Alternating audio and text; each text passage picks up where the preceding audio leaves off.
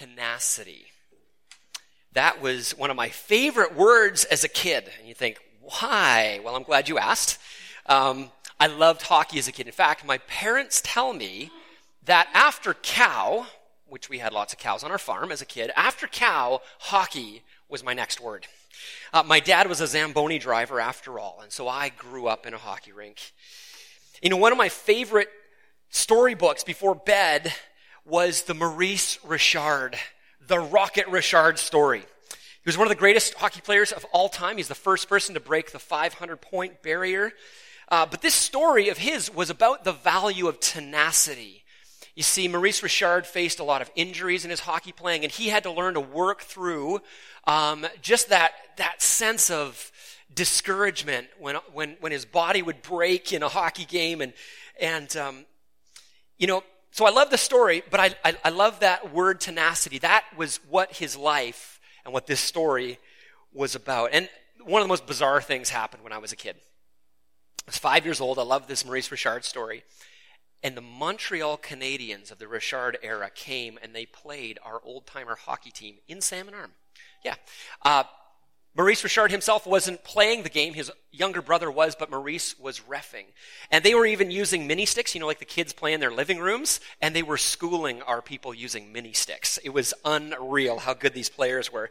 But because my dad had the keys to everywhere, uh, because he like ran the rink, um, yeah, we just went in the dressing room and I had my book on tenacity, and all of the Montreal Canadiens signed it. But then Maurice wasn't in the room, so we went into the, the, the ref's dressing room, and my and Maurice didn't speak any English, we didn't speak any French, but we worked out that we got his signature on that page. And so that word tenacity, you know, it's, it's not only something we need for our personal goals in life, but as a believer, it's something that I've needed to keep in mind for the most important things in life. To be tenacious means to dig in. It means to, to refuse to give up. It means to press on. It's the opposite of being flaky. It's the opposite of wishy-washy. It presses through to discouragement. In our text this morning, it instructs us about the most important things in life to be tenacious in them. When we stay rooted in Jesus, that means attaching ourselves to Him in ways that will continue to, which have and will continue to change the world. Are you ready for this? sounds like the beginning of a song, I know. I just went through my head. Anyways, we're not going to. I'm excited about this text, and so let's pray as we dig in this morning. God, we're so thankful. I'm so thankful that even though the Apostle Paul was in chains, even though he was uncertain about his future, he took the time to write this little letter down, to send it to a little Jesus community, and in it, it he tells them to be tenacious. And we pray, Father, that we would hear your voice telling us the same this morning, too. We pray this that in the power of the Spirit, we would hear you. In Christ's name, amen. So, we're finishing up our series on Colossians today called Deeply Rooted. And I want to invite you to turn to Colossians chapter 4, and we're going to start at verse 2. So this is Colossians 4, verse 2. Here's how Paul begins, well, ends the letter, I guess. Devote yourselves to prayer, being watchful and thankful. And pray for us too that God may open a door for our message so that we may proclaim the mystery of Christ, for which I'm in chains. Pray that I might proclaim it clearly as I should be wise in the way that you act toward outsiders. Make the most of every opportunity. Let your conversation always be full of grace, seasoned with salt, so that you may know how to answer everyone. Now, as Paul's wrapping up this letter, he is saying, enjoying the new life that you have in Christ, that reconciliation with God and with others, guess what? It is not just for you. It's not just for you. As we saw in Colossians, the very intro, uh, Paul says, oh, to the faithful believers, brothers and sisters in Christ in Colossae who are in Christ, well, that Colossae and in Colossae and in Christ, he parallels these two things to remind them, yes, you are in the realm of being renewed in Christ, but not only that, you are in Colossae. God has planted you in that city for this season for a reason. Your presence matters. You are there to make Jesus' glory and his fame known. So Paul instructs them, and he's still instructing us too. God has us planted where we are for a reason to make Jesus look great in this city. We're called to that. So the instruction now devote yourselves to prayer, being watchful and thankful. Now, in chapter 1, Paul prayed for this community that they would grow in Christ. And now he's saying, Follow my example. I want you to be people of prayer in that way. And that devote yourself word. This is a choice, it's a decision to be tenacious tenacious about the things that matter most. The Greek word actually, it carries the sense of attach yourself to, like attach yourself to prayer, attach yourself to Jesus, be in constant communication with him, and then keep watching for what he's up to in the world. And as he answers your prayers, be thankful. And that word watchful, it's the same Greek word that means awake. Uh, in, in fact, it's the word that Jesus uses with his disciples when they're falling asleep in the Garden of Gethsemane. The night before Jesus goes to the cross, they're sleepy, and he says this watch. Like, stay awake. Watch and pay attention, or you'll fall into temptation, Jesus tells them. That sort of wakefulness, that paying attention to God and what He's up to in the world. Uh, scholar N.T. Wright, he says this Christians are to keep awake. We're, we're to look out on the sleeping world, which, as the object of God's love, is also to be, be the object of his people's devoted, i.e., regular, steady, and thorough prayer. Similarly, in 1 Thessalonians 5, Paul says that believers are children of the light and day. We don't belong to the darkness or the night, he says. So then, let us be awake. Same word here watchful and sober. Our wakefulness, our watchfulness is being awake to God's ways of love and justice in the world. In focused, continued prayer, we, we gain a heart for the things that God loves. We begin to care about the things that God cares for. Like every year, we partner with KRCC, the Kamloops Regional Correctional Center, to send gift bags to, uh, to inmates who are, who are there. And man, this population, they often feel forgotten Perhaps they have a sense of shame that is just on their hearts. And this small act of packing a bag and then praying for those who would receive it, man, we're sending a signal. As small as it might be, we're still sending a signal that says you're not forgotten. You are loved. You're not forsaken. My older brother, Aaron, uh, well, KRCC was his address for quite a number of years uh, through a time of really struggling with mental health issues and addictions. And so I can't help but think that those who are behind bars, I don't think of them as outcasts, but humans with hearts and dreams and desires, and yeah, many challenges too. You know, it was in, inside that place that Aaron, my brother, really found a sense of rest and purpose. He was leading a Bible study with other inmates, and in fact, he led many of them to the Lord to find freedom. And I only, I only found that out as I got, we got letters in after my brother's death. We got letters in from inmates that he helped to find their hope in Christ. What a joy that was. God is at work in the most unlikely of places. And to be awake to that, to be watchful for that is saying, God, where are you at work? I want to be about your business in this city. So if you want to join in with some of that, we're going to have a party, a packing party on December 17th here at the church. Uh, you can come and just, it takes about an hour. We lay out all the different treats that we're going to send the inmates, and we fill up their bags and we pray for them as we go around and do that. If you'd like to be a part of it, we're looking for 15 volunteers. You can just sign up on the office door. It takes less than an hour, but I really believe that we're participating in sending a signal of hope through something simple as that. When we're praying for those in need, who need to know Jesus, who need to know hope, we're actually participating in God's renewal of all creation. We're getting on board with his mission in the world. So Paul says, be devoted to prayer and watch what God does and then be thankful for it. Uh, Justin Welby is the current Archbishop of Canterbury. He's the kind of leader of the Anglican Church, you might say. He started an initiative just a few years ago called Thy Kingdom Come. Now, if you're a Bible reader, if you've been around the church for a while, you'll recognize those words. That's the words from the Lord's Prayer. When we pray, Your kingdom come, Lord, Your will be done on earth as it is in heaven, what are we praying?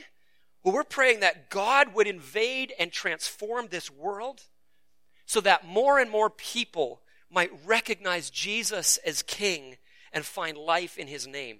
You know, Justin's big question, what he's encouraging people to do is just say, Can you think of five people in your life that you know that don't yet know the hope of Jesus, would you just commit to praying for them daily? Like just bring them before the Lord, bring them often, that they might come to know and experience the love of Christ for them. Why? Why would we do this? Because I want all, I want everyone to know the hope that's there. Now, not everyone will want it, but we at least want them to know it. And we can ask God to do his work in their hearts. Who wouldn't want to share that we could have a, an eternal hope with others? Um, D.L. Moody, he was a well known Christian uh, preacher, leader, evangelist in the 1800s. And you know what he did? He wrote down the name of 100 friends of his that didn't yet know Jesus. And he committed to praying for that list of people, 100 of them. Wow. At the end of his life, 96 of those he prayed for had come to know Jesus. Every time someone came to know Jesus, he just ticked their name off the list and gave thanks for it. 96 of them. You think, well, what about the other four? All four of them came to Christ at his funeral. What about us? Who will be on your prayer list? Will you be committed to pray for someone until you see them wrapped in the embrace of God? You see, prayer isn't just a nice add on to real ministry, you know, preaching or acts of justice. Prayer is work. Later in the text, Paul gives a report of Epaphras. It's the guy who initially brought the gospel to Colossae. He told people about Jesus there. And he's here now, probably in Ephesus with Paul, where this letter's being written. And Paul says this of him Epaphras, who's one of you and a servant of Christ Jesus, sends his greetings. He is always wrestling in prayer for you, that you'll stand firm in all the will of God, mature and fully assured. Now, prayer isn't just a tag on to the real work, it is the work. Wrestling, that's hard work. Well, it sure was with my brother, and if you've seen my brother before, you'll know why. He's about this wide. a little shorter than me, but man, he's tough. Prayer is wrestling in at least two ways. One, if you ever feel like prayer is a chore, guess what? It's work. It is work. Well, you think, well, I would never want prayer to feel like it's like a challenging thing. I just want that, you know, if, if I'm in the mood for it, or if it comes naturally, I always want prayer to come naturally. You know what? My response to that might be, yeah, sometimes that'll happen. But not when you're tired or when you're really stressed out about something and it's crowding out all your mental space. And sometimes it's just hard to shift the focus outside of ourselves and onto God and for others, isn't it? I would want to say this all relationships that are worth anything are going to require commitment and perseverance and tenacity, even cultivating your friendship with God. Now, I find prayer, especially if I'm on my own, I find it really hard. I feel like I'm wasting time. It's like I got work to do. I got real, real work to do. And so I find it really distracting to pray on my own. Sometimes it comes easy, but not always. And so in those times, I often go back to the Lord's Prayer, to a set prayer to tell me, okay, yes, Father in heaven, hallowed be your name. That's true, man. You're my Father, and I want your name to be honored. And I go through and I begin to pray that, and it gives me language when my heart seems to fail. I often go to the Psalms and I pray the Psalms out loud. That helps to bring my focus when my mind is all over the map. Now, Justin Welby, again, Archbishop of Canterbury, he tells a story of recently when he was captured. He was doing some work in Africa. He was captured by a warlord. Uh, he was thrown in jail and threatened with death. And he said he couldn't pray. His mind was like everywhere else in the world until he kind of found a set prayer, a book of prayers that he opened up and he began to pray through them. See, sometimes your circumstances are going to make it really hard to pray to pray spontaneously. It was the set prayers for Justin that helped him when his mind was anxious and going everywhere else. So prayer can be a challenge, but that doesn't mean you should give up on it. Be devoted to prayer, he says. So we will. Yeah, prayer is wrestling in the sense of being difficult at times, but more, prayer is wrestling because you are actually grappling with the forces of evil when you enter into it. You actually are. Notice when Epaphras is wrestling for, he says that you might stand firm in the will of God, mature and fully assured. He's praying that this little Jesus community would stay rooted and growing in Jesus, not pulled away by bad ideas or the sense that, yeah, we got Jesus, but we need something more than that. No, they don't. Paul's been telling us that all through this book, and no, you don't. But there will be a pull on your heart to think you do There will be a pull on your heart to think Bible reading, yawn. Prayer, what a waste of time. And if you just do nothing, you'll be pulled along with exactly where that takes you. See, you and I have an enemy of our soul, of your life, who would not who would want nothing more than for you to be like safe and comfortable and completely unproductive for the kingdom of God. That's what the enemy would want. Wow, I got a whole bunch of safe people there who never venture out to love people with his love. That would be a win. Think of it. Jesus told us in John 15, 16, You did not choose me, but I chose you and appointed you so that you might go and bear fruit, fruit that will last. And so that whatever you ask in my Father's name, he will give you. Now, why would the Father give us whatever we ask in his name? Couldn't that be abused? Well, the answer is because Jesus has given you a mission to go bear fruit. If you're praying in that stream, he's delighting to answer your prayer. In Ephesians 6, Paul speaks of prayer using warfare metaphors. Why? Because the spiritual world is a world at war.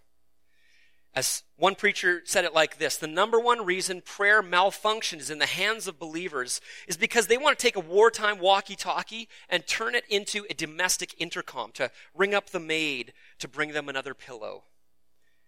Paul is connecting prayer and warfare in the spiritual life. And you know what? I'm actually not very fond of war metaphors.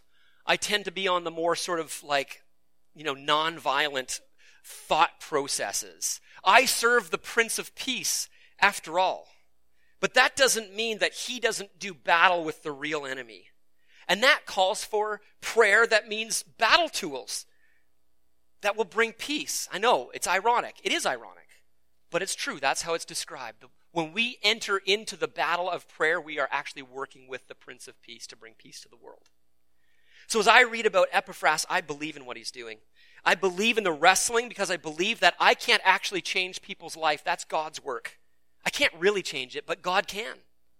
And so in prayer, I am offering up the broken world, recognizing that I'm just broken too, in need of God's grace. But I'm offering up the broken world to a Father who loves that world enough that he would send his own Son, that whoever believes in him would not perish but have everlasting life. I am lifting up that world when I enter into prayer. And I know that I have a Father who receives it and answers that prayer. So we pray, we just do in trust with thanksgiving that God will keep transforming the world even as He's transforming us in the process. So your prayer matters. Be devoted to prayer, being watchful and thankful. And notice, Paul then is actually drawing this little community into partnership in the mission of God with him. Paul begins the letter praying for the Colossian believers, and now he says, Please pray for me. You need to reciprocate. But notice what he asks for. It's as profound as it is challenging. He says this, and pray for us too, that God may open a door for our message so that we may proclaim the mystery of Christ, for which I'm in chains. Pray that I may proclaim it clearly as I should. Do you notice what Paul doesn't pray for there? He doesn't say, pray that the doors of the prison would be open. I'd really like to get out of these chains. I would expect him to pray for that. I would pray for that. Paul wants prayer not so that he can get on with the quote unquote real work. That's not what he asks for. I'm sure he would like to be physically freed, but he, he, he mentions the chains and he doesn't say it's a pleasure of his. But more than his own freedom or his own comfort, is that the door of this message would be open to be shared. And that those hearers who hear it, that their hearts would be opened to find true freedom. And that's to be the, to be the aim of their prayers and ours. That this message would keep moving and changing hearts. So even as they are to pray for this, for Paul's situation, Paul is actually going to be drawing them even deeper into the mission of God. Look what he says next, verse 5. Be wise in the way you act toward outsiders. By outsiders, he means those who have not yet trusted in Jesus for their life. Make the most of every opportunity. Let your conversations be always full of grace, seasoned with salt, so that you may know how to answer everyone. See what Paul says to them and to us? First, he says the mission of God is for every single person who's hearing it today. in that little church gathered in a home in Colossae, and for all of Summit Drive, if you love Jesus, you are called into his mission. Be wise in how you act toward outsiders. Be ready to give an answer. Oh my goodness, every single one of us is bound up in the mission of God. You say, I'm not an evangelist. We'll get to that in a moment. Paul is saying, actually, you have a role to play in bearing witness to Jesus. Second, it's the kind of life that this community and the individuals in it that they're to display that is what begs the questions. Why does he say they have to give an answer? Because people are asking them what is wrong with you guys? You are weird. You love like that. Even at the cost to your own selves? What is that all about? So it's our lives that beg the questions. These instructions are translated be wise in the way you act it's a decent translation a more wooden translation would go like this Walk in the way of wisdom. So be wise, we think, think about something. Walk in the way of wisdom means you've got to be acting out the way of wisdom. Now, all throughout this letter and through Paul's writings, Paul describes Jesus as the wisdom of God. So you say, what does it mean to be wise? It means to follow the same pattern of living that Jesus lives. It's the instructions in, in Colossians chapter 3 that say, be, what? Be compassionate, be patient, be kind, bear with each other. That's being wise. It's walking in the way that Jesus walked. Let that be your way. So Wright, I think, says it well. N.T. Wright says, Paul knew only too well the importance of giving the world no reason to criticize or gossip about the behavior of Christians. Blameless life lays the foundation for gracious witness as Christians make the most of every opportunity. Believers, man, we need to be eager to make the most of every opportunity, but that eagerness isn't an excuse for arrogance. The way we speak is to always. How many times? When? Yeah, I love group participation. Come on. Come on, church. When? Always. There's no, uh, that means always. I don't know. I can't mean anything other than that. That means our speech is to always be full of grace. Seasoned with salt. Now, salty speech was a common metaphor in the ancient world. Salt was good because it brought out the beautiful flavors of the food. And that's what our speech is to be like. That when you have a conversation with someone, whether it's about God or about whatever you're chatting through, that they would walk away going, that, that tasted good. There was no bitterness in that conversation. That was, that was lovely. I like that. What do they have?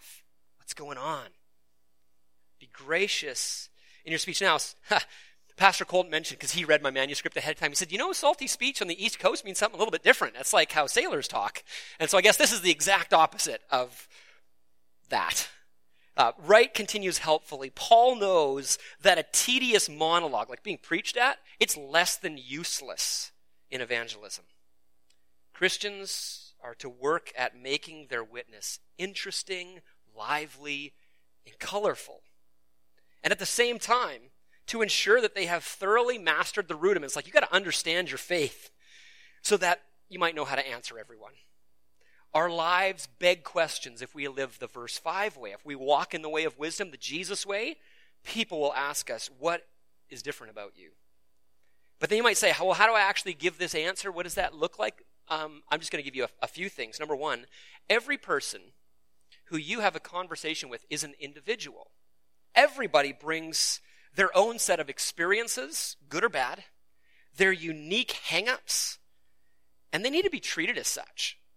Now, we might anticipate that people in our culture have a certain set of objections, and they really do. There's some ones that you can say, well, these are common, um, you might say, defeaters to the Christian faith. These are things that people would often bring up, and they would say, well, what about this? And the God question series that we did about a year ago, we try to answer some of those big kind of big level questions, and you can go and just listen through those and learn a bit about that. And so it's good to have a sense of what the question would be, but you don't go into a conversation with somebody and be like, I've got my prepackaged evangelism set here that's just a plug and play sort of thing. Uh, that'll turn people off and will be actually, um, that's not at all in resonance with, with how to treat someone as a human being. Every person is an individual. They need to be treated with such. So every conversation about God needs to be able to run its own course. every person needs to be treated as a beautiful, unique person. That means asking lots of questions and doing lots of listening. Christians gain the right to speak about their faith after they've listened to others with love. And that listening not only shows like genuine interest in someone else, but when we do give an answer, we're actually answering that person's questions, not what we think are their questions. Second thing, uh, you don't need to have all the answers. Oh, that's good news. You need to know the rudiments. You need to know the basics of the Christian faith, but you could say to someone, wow, that is an awesome question. Thanks for asking it. I have no idea how to answer you. Tell you what, give me a week, let me do some research, and we can meet again for coffee because I'd love to chat through that more. Third thing, share your own story. Man, that is often the most important way for someone to get inside of the good news of Jesus is to say, well, how has God changed your life? And be ready to just say, here's my story. This is what he's done for me. And being able to do that, Justin Welby suggests in less than a minute would be a really helpful thing to have. Just to say, here's what Jesus has done for me. This is why I'm a Christian. You see, people aren't argued into the kingdom of God, they are loved into the kingdom. And your story points out the source of love that you have. So, rooted in Jesus means living on mission with Him. Paul says, be devoted to prayer. Pray for those who need to find the hope of Jesus. Pray that the good news of the gospel would spread and live the Jesus way, ready to give a gracious answer when your life begs questions. Now, listen to how Paul concludes these words to the church. Tychicus will tell you all about the all the news about me. Pardon me. He's a dear brother, a faithful minister, and fellow servant in the Lord. I'm sending him to you for the express purpose that you may know about our circumstances and that he might encourage your hearts. Now, Tychicus is the one who's carrying the letter. He's probably the one who opens it up and reads it out loud to the Colossian church. And when they say, hey, well, what about Paul's such, such, such? He can explain it to them because he's been hanging out with Paul. So he's going to tell them about Paul's life. He's going to read the letter, but he's got another interesting purpose. Verse 9 He is coming with Onesimus our faithful and dear brother, who's one of you. They will tell you everything that's happening here. Now, we're going to come back to this young man, Onesimus, because you might have just heard this and gone, Jan, list of names, what's the big deal? Um, this is explosive what Paul is saying. Let me show you why in a minute. Verse 10 My fellow prisoner Aristarchus sends you his greetings, as does Mark, the cousin of Barnabas. You've received instructions about him. If he comes to you, welcome him. Jesus, who's called Justus, also sends greetings. These are the only Jews among my co-workers for the kingdom of God, and they've proved a comfort to me. Epaphras, who is one of you and a servant of Christ Jesus, sends greetings. He is always wrestling in prayer for you, that you might stand firm in the will of God, mature and fully assured. I vouch for him that he is working hard for you and for those at Laodicea and Hierapolis, two nearby towns. Our dear friend Luke, the doctor, and Demas send greetings. Give my greetings to the brothers and sisters at Laodicea and to Nympha and the church in her house. After this letter has been read to you, see to it it's also read in the church of the Laodiceans, and that you in turn read the letter from them. Now, this is interesting. I'm not going to go into it, but the church of the Laodiceans, what letter is that? Wouldn't you love to have it? I would. Guess what? I think it's Ephesians, what we call the book of Ephesians. And it I could unpack that for an hour on the textual critical level, and we're not going to. But I think it's kind of neat. They're supposed to share these letters. They're meant not only for this congregation, but for other congregations. And guess what? They're meant for our congregation too, to be shared around. I love that. And he finishes this. He says, Tell Archippus, see to it that you complete the ministry you've received in the Lord. Now, sometimes we need accountability. We need to hear someone say, Remember that thing that God called you to do and you started doing, but you stopped doing it? Get back to doing it. Sometimes need to encourage each other to press on in the ministry God has given us. To do it kindly, but to do it, to keep pushing each other too. Last verse I, Paul, write this greeting in my own hand. Remember my chains. And he may literally have shackles around his arm, and that's why he's got a scribe writing for him. Paul's saying, like, keep praying for me. Keep praying for me. This is and this is what we're doing. When we pray for the ch- persecuted church around the world every week, we're praying for others who are in chains because of their faith too. And then he ends with four little words grace be with you. Now, Tychicus is the man that's carrying this little letter, but he has more than a letter. And I'm going to get you to put that, uh, that shot, that screenshot up there, Levi. This kind of gives you a picture of what's happening in this little moment. Tychicus is carrying the letter, but more. He comes with this young man, Onesimus. Now, Onesimus was a runaway slave, and he probably, probably wasn't a believer when he, when he broke away from Philemon. He's one of the guys in the church. Philemon is this dude in the church. He's listening to this letter, and he hears about Onesimus. Ah, oh, that's my runaway slave. That's the guy that probably stole from me as well. And Philemon may be ticked at this moment, okay? But he's hearing this read out loud. And as we heard from Pastor Colton last week, just on the question of slavery, it was the backbone of the economy at that time.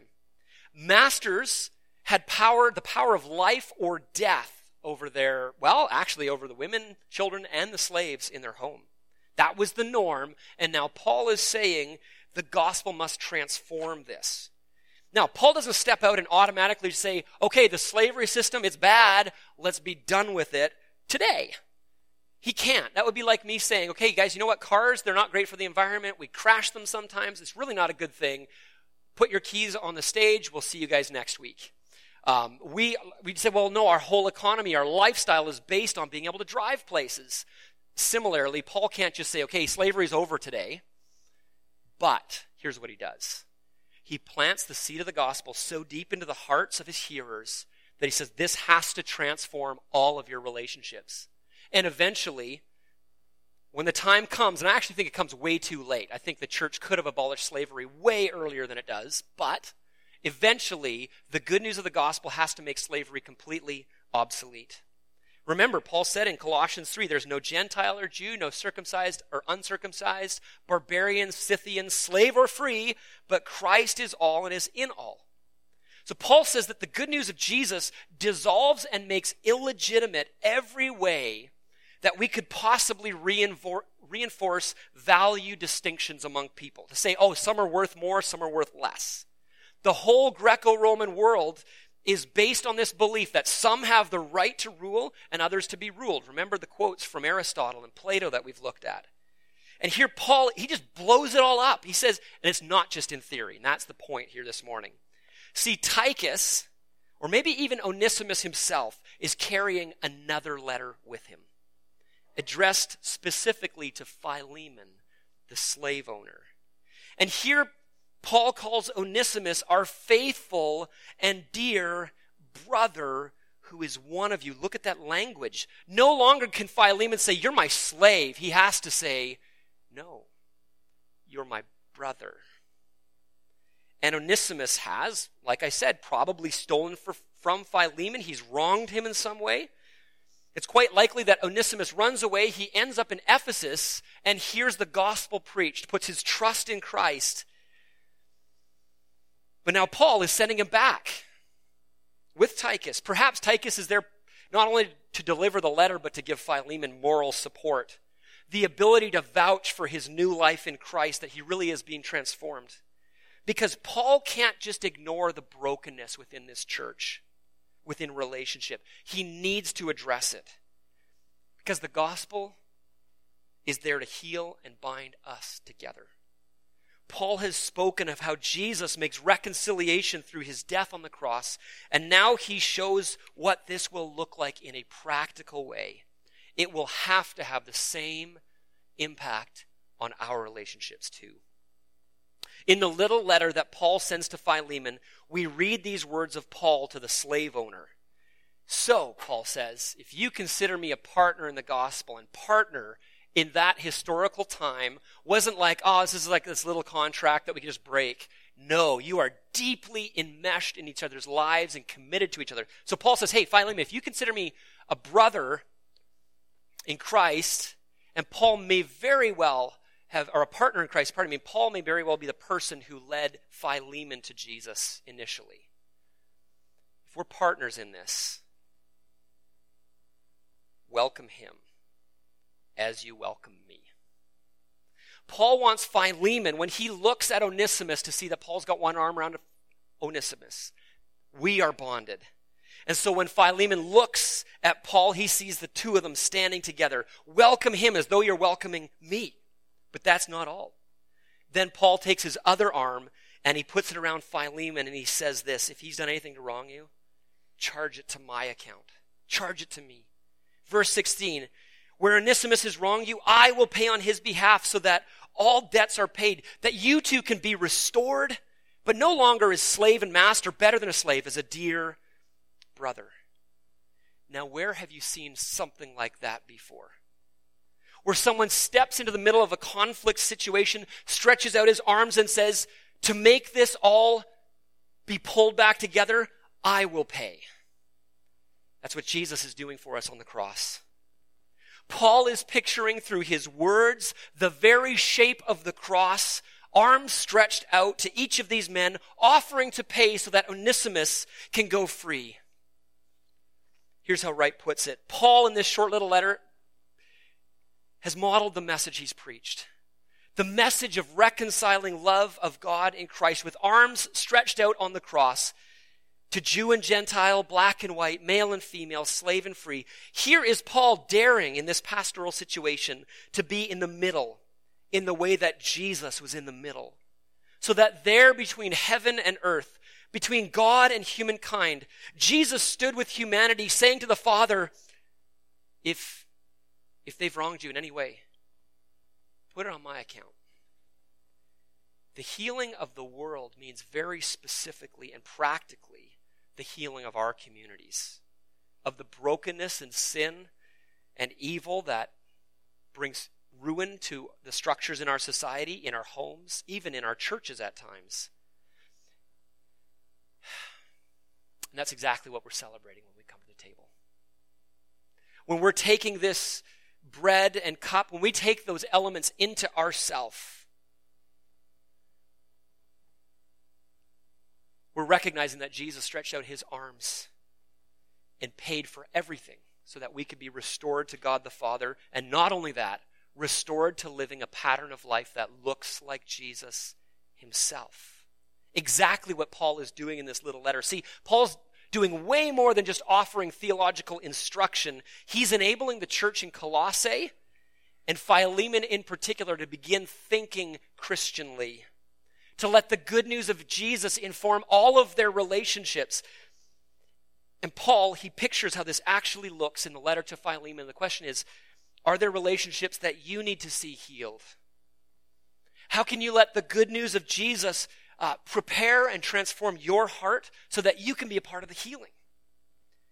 Here's what we've been seeing this morning that in praying, wrestling, being watchful, aware of God's work, and being thankful, we are participating in God's healing of the world. And we now come to see that this is all through Jesus' work of making us new. And now we get to be shaped to be a, a part of that very same healing.